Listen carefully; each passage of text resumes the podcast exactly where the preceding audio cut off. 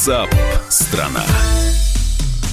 Здравствуйте, друзья! Как живете? Как страна? Спрашиваем мы у наших экспертов, спрашиваем мы у вас. Все это в прямом эфире на радио «Комсомольская правда». Меня зовут Михаил Антонов. Добро пожаловать в наш прямой эфир, в котором обсуждаются важные, актуальные, насущные, оперативные темы или темы, которые продолжают обсуждаться и получают свое развитие. Меня зовут Михаил Антонов. Мы принимаем ваши сообщения. 8 9 6 7 200 ровно 9702 текстовые сообщения, голосовые. Мы любим голосовые сообщения. 8 9 6 7 200 ровно 9702.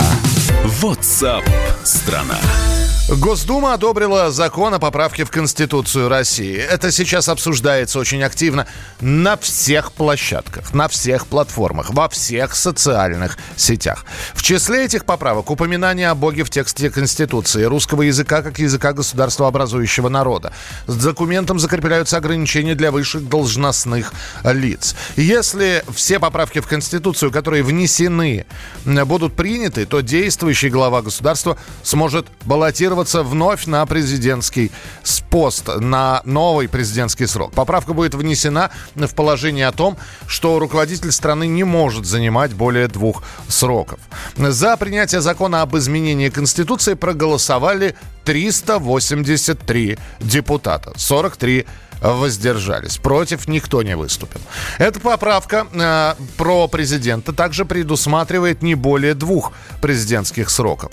Но действующий глава государства после вступления поправки в силу сможет снова баллотироваться на пост президента. Накануне на заседании Госдумы депутат Валентина Терешкова предложила убрать ограничения по числу сроков для действующего президента после принятия поправок в Конституцию.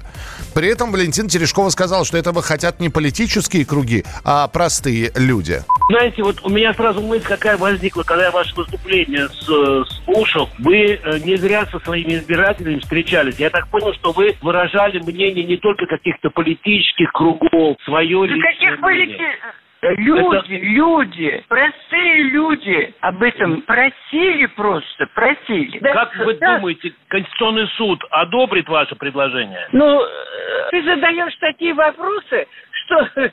А ты как считаешь? Я надеюсь, что да. Чего Если... спрашиваешь? если это люди спрашивают.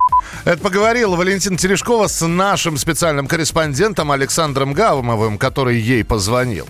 Поправки, по которым действующий президент сможет снова баллотироваться на пост главы государства, будут внесены во вторую и третью статью. Об этом рассказал «Комсомольской правде» сопредседатель рабочей группы депутат Павел Крашенинников речь идет о поправках, связанных с переходными положениями, которые у нас есть во второй и в третьей статье. Мы говорим о том, что вот э, Валентина Владимировна Терешкова предложила две поправки. Одну саму Конституцию, где говорится, что вот при случае изменения Конституции э, действующий президент может также выдвинуться кандидатом в президенты. Вот это первое. И вторая, в переходных положениях как раз говорится о том, что э, в тех случаях, если граждане подтвердили, проголосовали за изменения в основной закон, то только в том случае действующий президент может выдвинуться еще на один срок.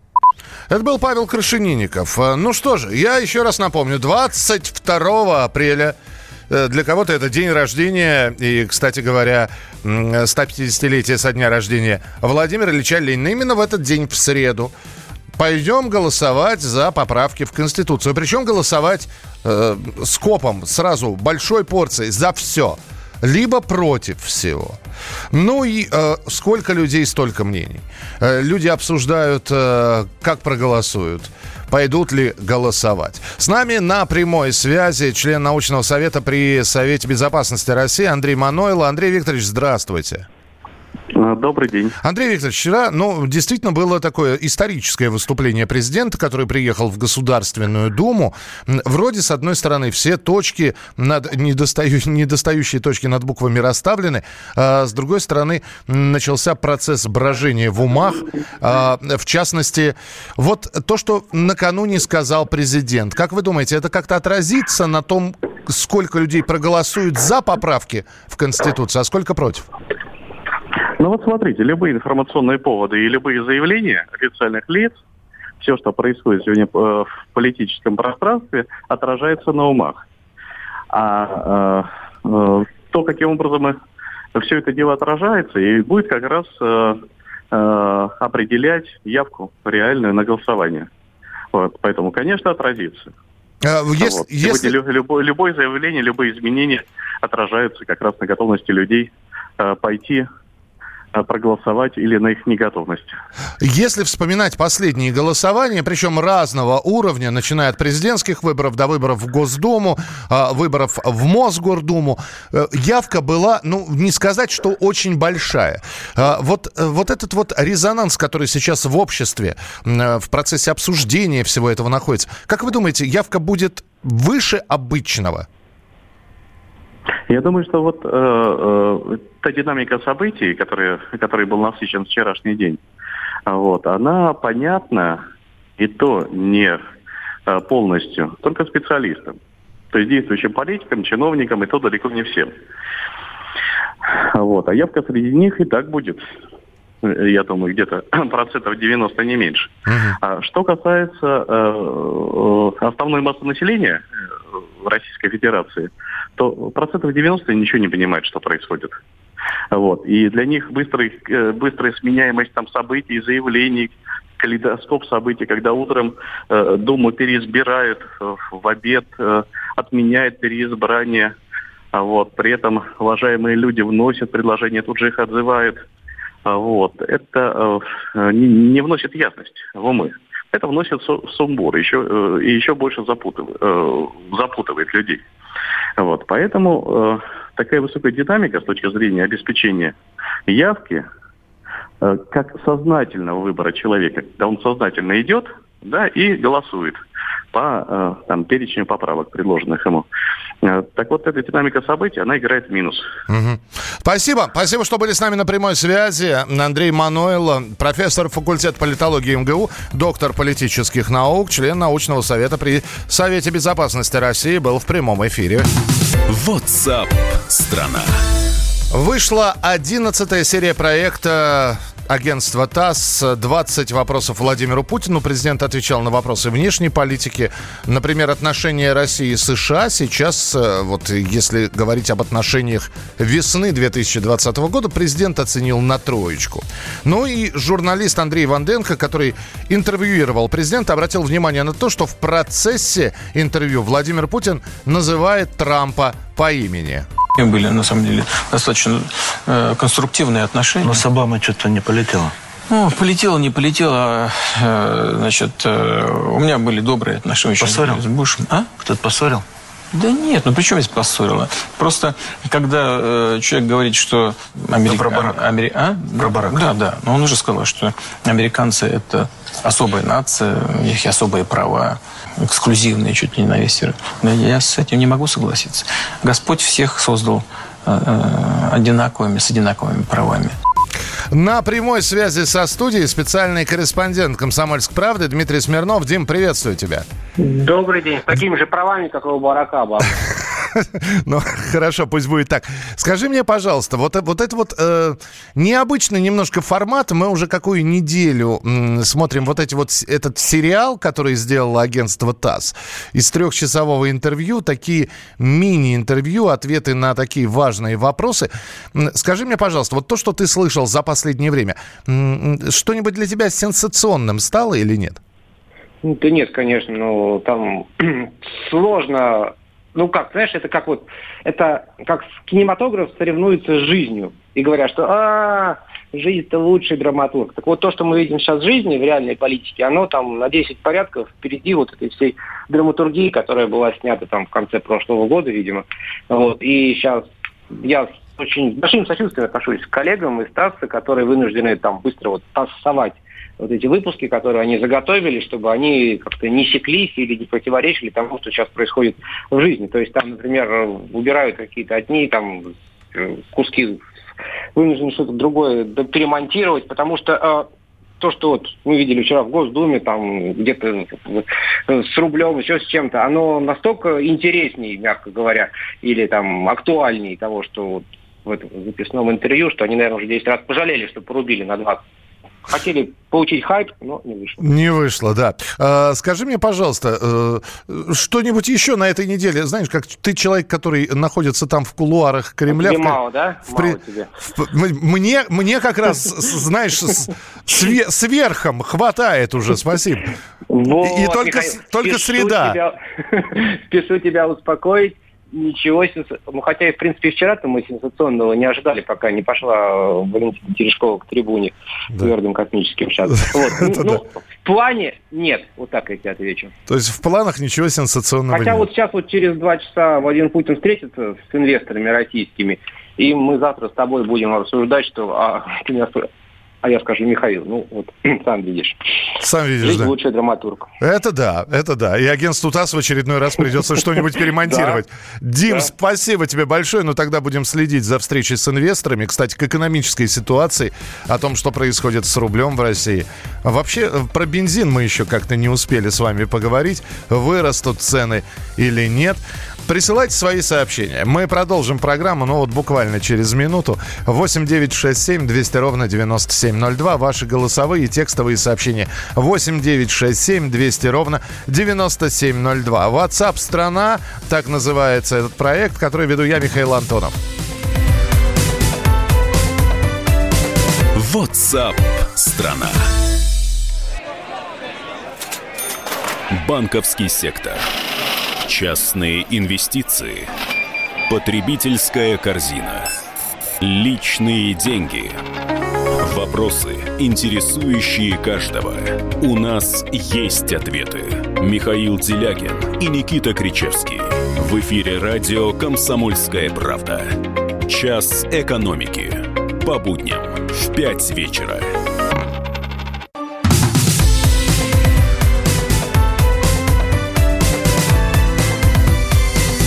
WhatsApp страна. Как живет страна и не только. Спрашиваем мы у экспертов, мы с ними общаемся. Мы сейчас будем снова про коронавирус говорить, тем более, что в российском посольстве рассказали, как перемещаться по охваченной коронавирусом Италии. Я напомню, если в Китайской Народной Республике, откуда, э, собственно, и начал свое путешествие коронавирус по миру, сейчас спад – э, эпидемического порога, ну, количество заболевших там снижается день ото дня. Э, те, кто находится на госпитализации, по-прежнему под наблюдением врачей, некоторых выписывают, а сам вирус переместился в Европу. И вот э, в российском посольстве сообщили туристам, что нужно делать, если вы находитесь в Италии. Оказывается, для этого нужно заполнить специальную форму, если вы собираетесь путешествовать по итальянским городам. Целью перемещения может быть возвращение проживания в место постоянного проживания, особая или подтвержденная служебная необходимость, состояние здоровья. В общем, к настоящему моменту в Италии зарегистрированы уже около 10 тысяч случаев заражения. И прямо сейчас на прямой связи со студией собственный корреспондент «Комсомольской правды» в Италии Татьяна Огнева-Сальвони. Таня, привет. Привет, привет. А, я хотела уточнить, 10 тысяч это по данным первого теста, но а, по данным Министерства здравоохранения 8500. Просто первые данные позитивных тестов уходят в СМИ. И СМИ пишут про то, что больше 10 тысяч. А э, Министерство здравоохранения, они предоставляют цифру о подтвержденных вторично, то есть делают второй раз. Слушай, ну давай вот скажем около 10 тысяч. Так будет Прим... Ну, сейчас восемь с половиной тысяч на самом деле, а больше тысячи зато выздоровевших. Так. Вот. И, и, и в тех местах, где вирус начался, вот первые красные зоны, которые у нас были, там уже остановили вирус, там уже, можно сказать, э, ну, начали цифры падать, новых заболевших нет. Угу. То есть, а старые начали выздоравливать. Это вот из положительных новостей. Да, а, а из, из отрицательных... А из... Да, подожди, подожди. Мы сейчас про коронавирусу вернемся, потому что, ты, зна... ты знаешь, мне а, буквально в позавчера, когда началось падение рынка, когда началось снижение цены на нефть, мне попались цифры, э, как экономики стран на это отреагировали. И Италия была в числе первых, кто потерял по акциям, по процентам. Там, в общем, э, все основные какие-то акции итальянских компаний, они оказались в такой красной зоне. То есть еще и начинают, как я слышал, поговаривать про экономический кризис и в Италии. А, экономический кризис у нас уже вторую неделю, потому что первый когда только объявили Ломбардию, э, что, ну, на карантин начали сажать, еще не полностью объявили, уже был черный понедельник, когда только нас только начали закрывать. Э, и биржи упали на 38 миллиардов, потеряла итальянская биржа евро.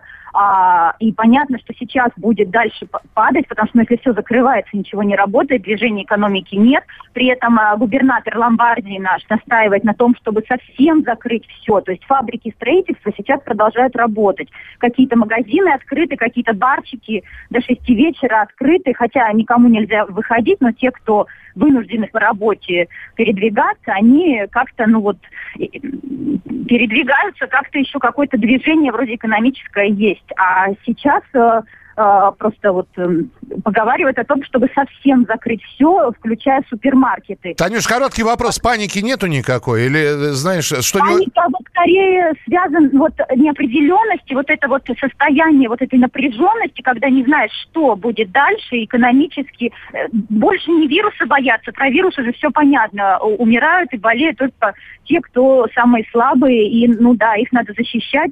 Э, чтобы сидели дома. А дальше что будет вот экономически, как мы будем выкарабкиваться, непонятно. Италия просит сейчас 25 миллиардов у Евросоюза, и ну, сейчас идут баталии э, вот, э, за, за то, чтобы получить эти деньги хоть как-то. Очень много обид а, а, у Италии ну, на другие страны, потому что другие страны Евросоюза, такое ощущение, как будто они не хотят нам помогать хотят нас бросить в беде. А, вот, и тут э, из-за этого очень много разговоров в СМИ тоже.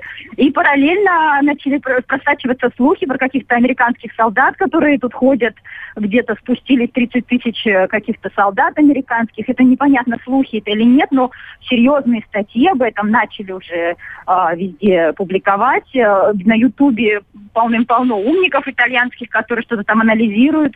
Америка, Италия, Россия, тра-та-та, ну, Тань, в общем... Если, если увидишь американских солдат, срочно звони нам. Спасибо тебе большое, держитесь там. На прямой связи из Италии была корреспондент «Комсомольской правды» Татьяна Огнева-Сальвонь.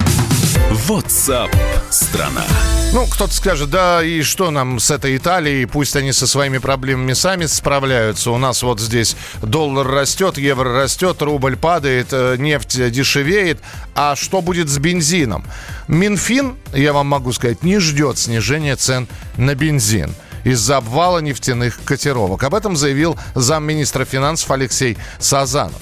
С нами на прямой связи э, глава Российского топливного союза Евгений Аркуш. Евгений, здравствуйте.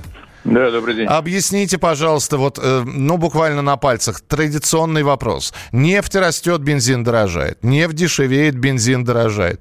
Куды бедному автомобилисту податься? У нас когда-нибудь что-нибудь будет дешеветь или нет?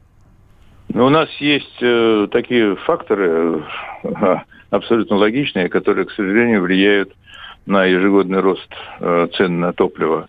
Прежде всего, это рост налоговой нагрузки, который у нас из года в год, к сожалению, растет. Акцизы растут, НДПИ растет в рамках налогового маневра.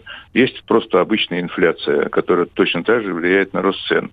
Э, у нас внешние цены практически не влияют на внешние цены на нефть, практически не влияют на наши внутренние цены, потому что мы эту нефть не покупаем, мы же ее продаем, а мы ее сами добываем, это наша нефть. Угу. И в конечной цене одного литра топлива на заправках стоимость нашей собственной нефти около 7%.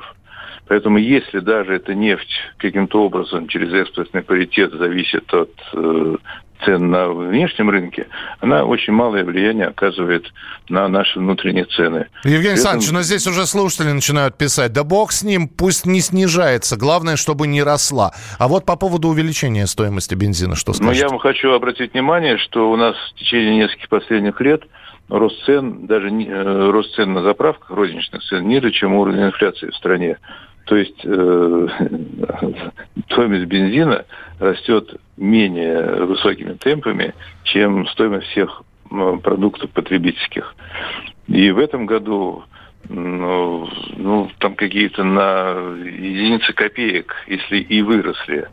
Э, рост цен в этом году за эти два месяца прошедших ниже, чем уровень инфляции, который за это время накопился в стране. Вот вы Поэтому как... Да, вы... рост цен, если и будет, то он не выше уровня инфляции, о чем, собственно, и заявляет и министр энергетики, и замминистра финансов в своих выступлениях. За спекулятивными тенденциями от некоторых э, компаний, которые строят свой бизнес на продаже бензина, будете следить?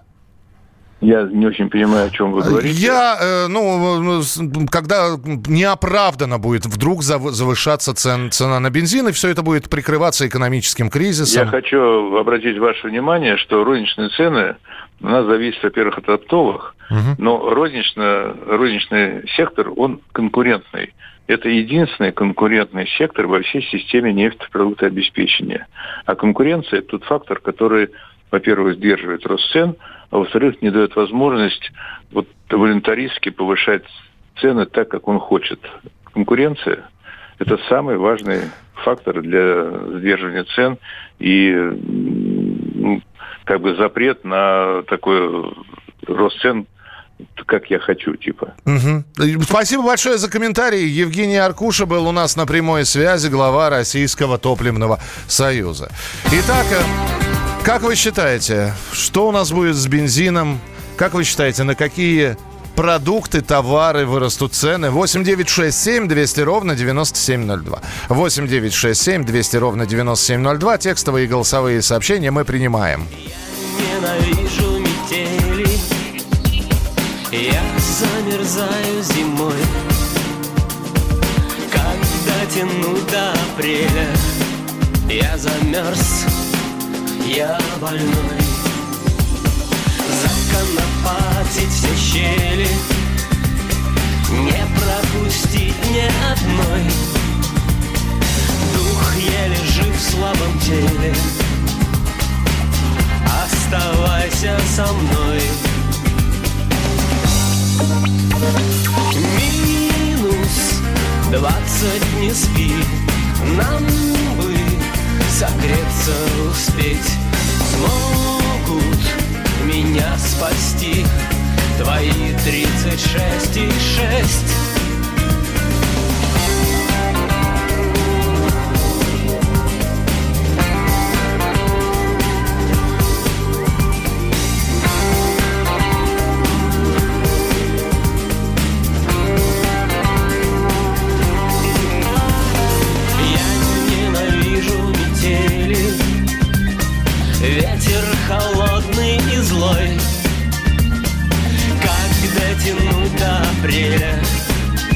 замерз, я больной. Группа «Браво» и Роберт Лэнс в эфире программы WhatsApp страна Итак, мы продолжим. Через э, минуту и небольшого выпуска новостей поговорим о том, где у нас самые высокие зарплаты. Росстат назвал эти сферы, а также у вас будет возможность взять и стать победителем маленького конкурса и осчастливить себя э, самостоятельно билетами в кино. Все это через несколько минут в нашем эфире. Ваше сообщение 8967 200 ровно 9702. 8967 200 ровно 9702. Продолжение следует. Политика. Владимир Путин приехал в Японию на саммит большой... Экономика. Покупательная способность тех денег, которые вы... Аналитика. Что происходит правильно, а что происходит неправильно. Технологии. В последнее время все чаще говорят о мошенничестве с электронными подписями. Музыка. Всем привет! Вы слушаете «Мир музыки». Радио «Комсомольская правда». Слушает вся страна.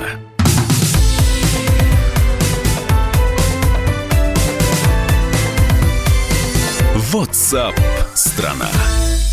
Мы продолжаем прямой эфир. Друзья, программа WhatsApp страна. Меня зовут Михаил Антонов. 8967 200 ровно 9702. Это ваше сообщение, которое мы от вас получаем. Помнится, пару лет назад наш президент объяснял рост цен на бензин ростом цены на нефть. Нефть в цене упала. Вопрос, бежать на АЗС за дешевым бензином. Сергей, ну, 10 минут назад у нас был глава Российского топливного союза в эфире, который сказал, что нет, дешевого бензина не будет. Но и тенденции к его росту особо нет, что, в общем-то, уже неплохо.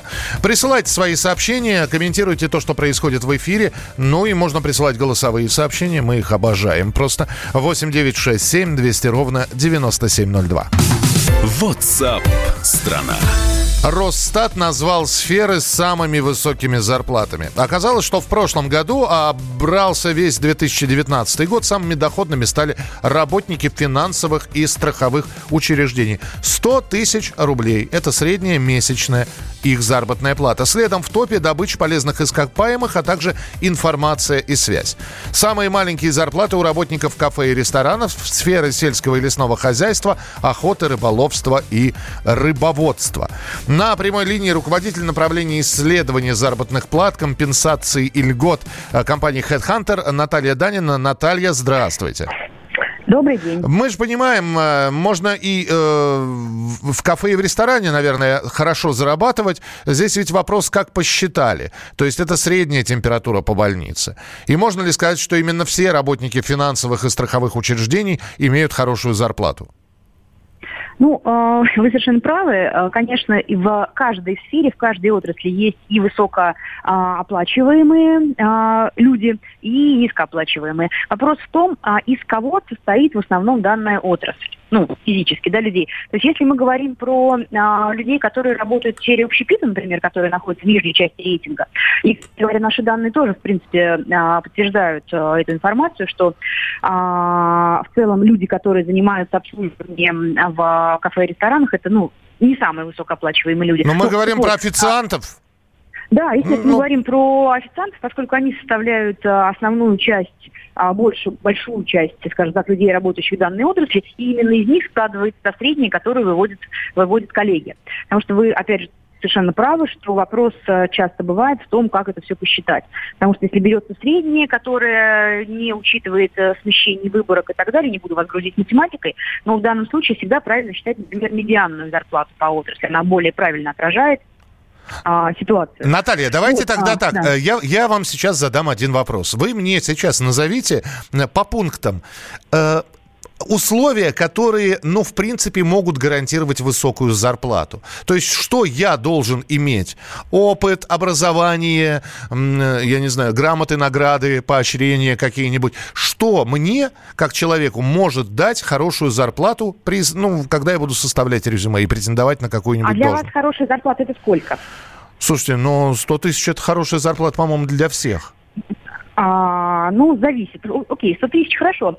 А, для того, чтобы вам иметь подобную зарплату, да, и, да, и важный еще момент, а, в России существует, естественно, гигантская дифференциация заработных плат в зависимости от региона. Угу. И, например, для Москвы 100 тысяч рублей это ну, такая нормальная, скажем так, заработная плата. Она неплоха для Санкт-Петербурга, а для большей части регионов, даже городов-миллионников, это, ну, практически, это супер высокая заработная плата. Вот если начать с регионов, то я бы сказала, что на подобную заработную плату могут претендовать либо а, люди, которые занимают руководящие посты, то есть нужно быть начальником чего-нибудь, причем желательно не отдела, а уже какого-то департамента, то есть функции крупнее, может, руководитель филиала или что-то в этом духе. А если мы говорим про руководящие роли, и, и или а, или вы можете быть человеком, который работает в сфере IT. А, IT, а, в данном случае я совершенно подтверждаю это, тоже это, это, этот факт. IT-связь – это а, отрасль, которая находится в топе заработной платы, а люди, которые занимаются либо программированием чего-либо, дизайном, созданием продуктов в сфере IT, вот эти вот люди, они легко могут претендовать на заработную плату от 100 тысяч рублей даже в регионах. Понятно, Наталья. Вот. Я, я понял, что это не про меня. Спасибо большое. Наталья Данина была у нас в эфире, представитель компании Headhunter. В Росстате подсчитали, сколько человек в России имеют официальную зарплату более миллиона рублей в месяц. Почти 11 тысяч. А менее 15 тысяч рублей получают 3 миллиона россиян. WhatsApp страна. Друзья, совсем скоро в Москве состоится премьера фильма «На острие». Это спортивная драма о противостоянии двух прекрасных саблисток в борьбе за олимпийское золото. Обе хотят победы. Отчаянная схватка разворачивается не только в турнирах, но и в жизни. И прямо сейчас мы готовы для тех, кто будет, э, для жителей Москвы и московского региона разыграть пригласительные на две персоны на премьеру этой киноленты «На острие». Премьера пройдет в кинотеатре «Октябрь» 18 марта в присутствии звезд кино. Билеты нужно забрать прямо из нашей редакции. Итак, приз отправится в руки того, кто первым правильно назовет действующую чемпионку мира по сабле. и, вернее как, не надо имя, фамилию, из какой она страны. Присылайте свои ответы 8967 200 ровно 9702. Итак, представительница какой страны является сейчас действующей чемпионкой мира по сабле? Мы подведем итоги через несколько минут после небольшой музыкальной композиции. Ах, как хочется все поменять, господа. Наконец разобраться, кто я и куда. Разлюбить всех, кто есть, полюбить, кого нет. Сделать правду и лесть, а законами бред Очень хочется все изменить Умереть для того, чтоб кого-то родить. Чтобы дождь шел наверх, поднимаясь с земли Чтоб заметили тех, кто валялся в пыли. Боже, как я бы хотел перемен Чтобы те, кто судили, попали бы в плен. Чтоб на миг вдруг не стало океанов, морей Чтоб увидеть останки со дна кораблей. Но мне до этого дела нет дела Просто мне это все надоело. И пока мое сердце взрывается в такт я не хочу умирать просто так. Я не хочу просто так вот прожить. Ах, как хочется все изменить.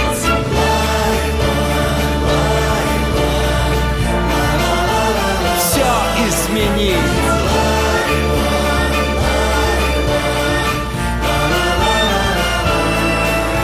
Я хочу, чтобы планета кружилась бы вспять Разбудив тех, кто дремлет, подняв тех, кто спят Чтобы тем, кто отчаялся, вдруг повезло. Ну а тем, кто замерз, резко стало тепло. Я желаю, чтобы все поменялось вокруг И пусть самый злой враг для меня станет друг. Пусть кричит громче всех, кто все время молчал. Я хочу повстречать, кого я не встречал.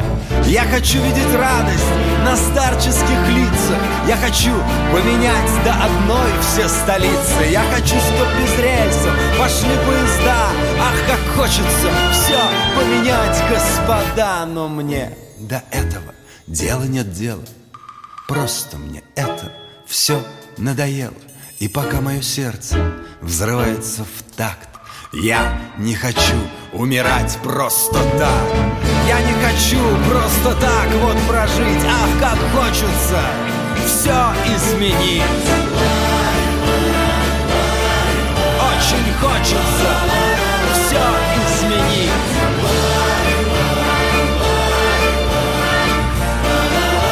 Все изменить.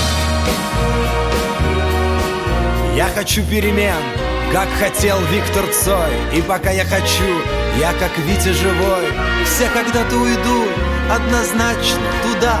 Но пока мы все тут, ну-ка в бой, господа. Пронесись по манежке на белом коне. Разгляди ту принцессу в далеком окне. Разорвись словно кабель на несколько жил.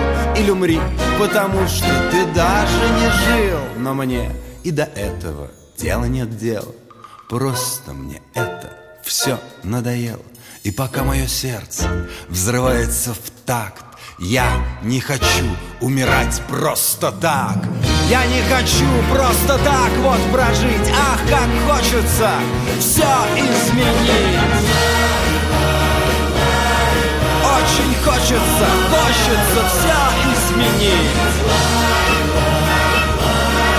Ах, как хочется все изменить.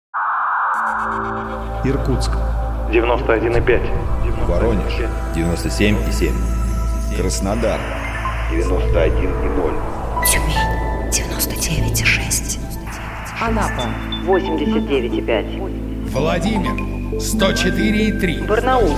106,8. Екатеринбург. 92,3. Санкт-Петербург. 92,0. Москва. 97,2. Радио «Комсомольская правда». «Комсомольская правда». Слушает вся страна. Слушает вся страна.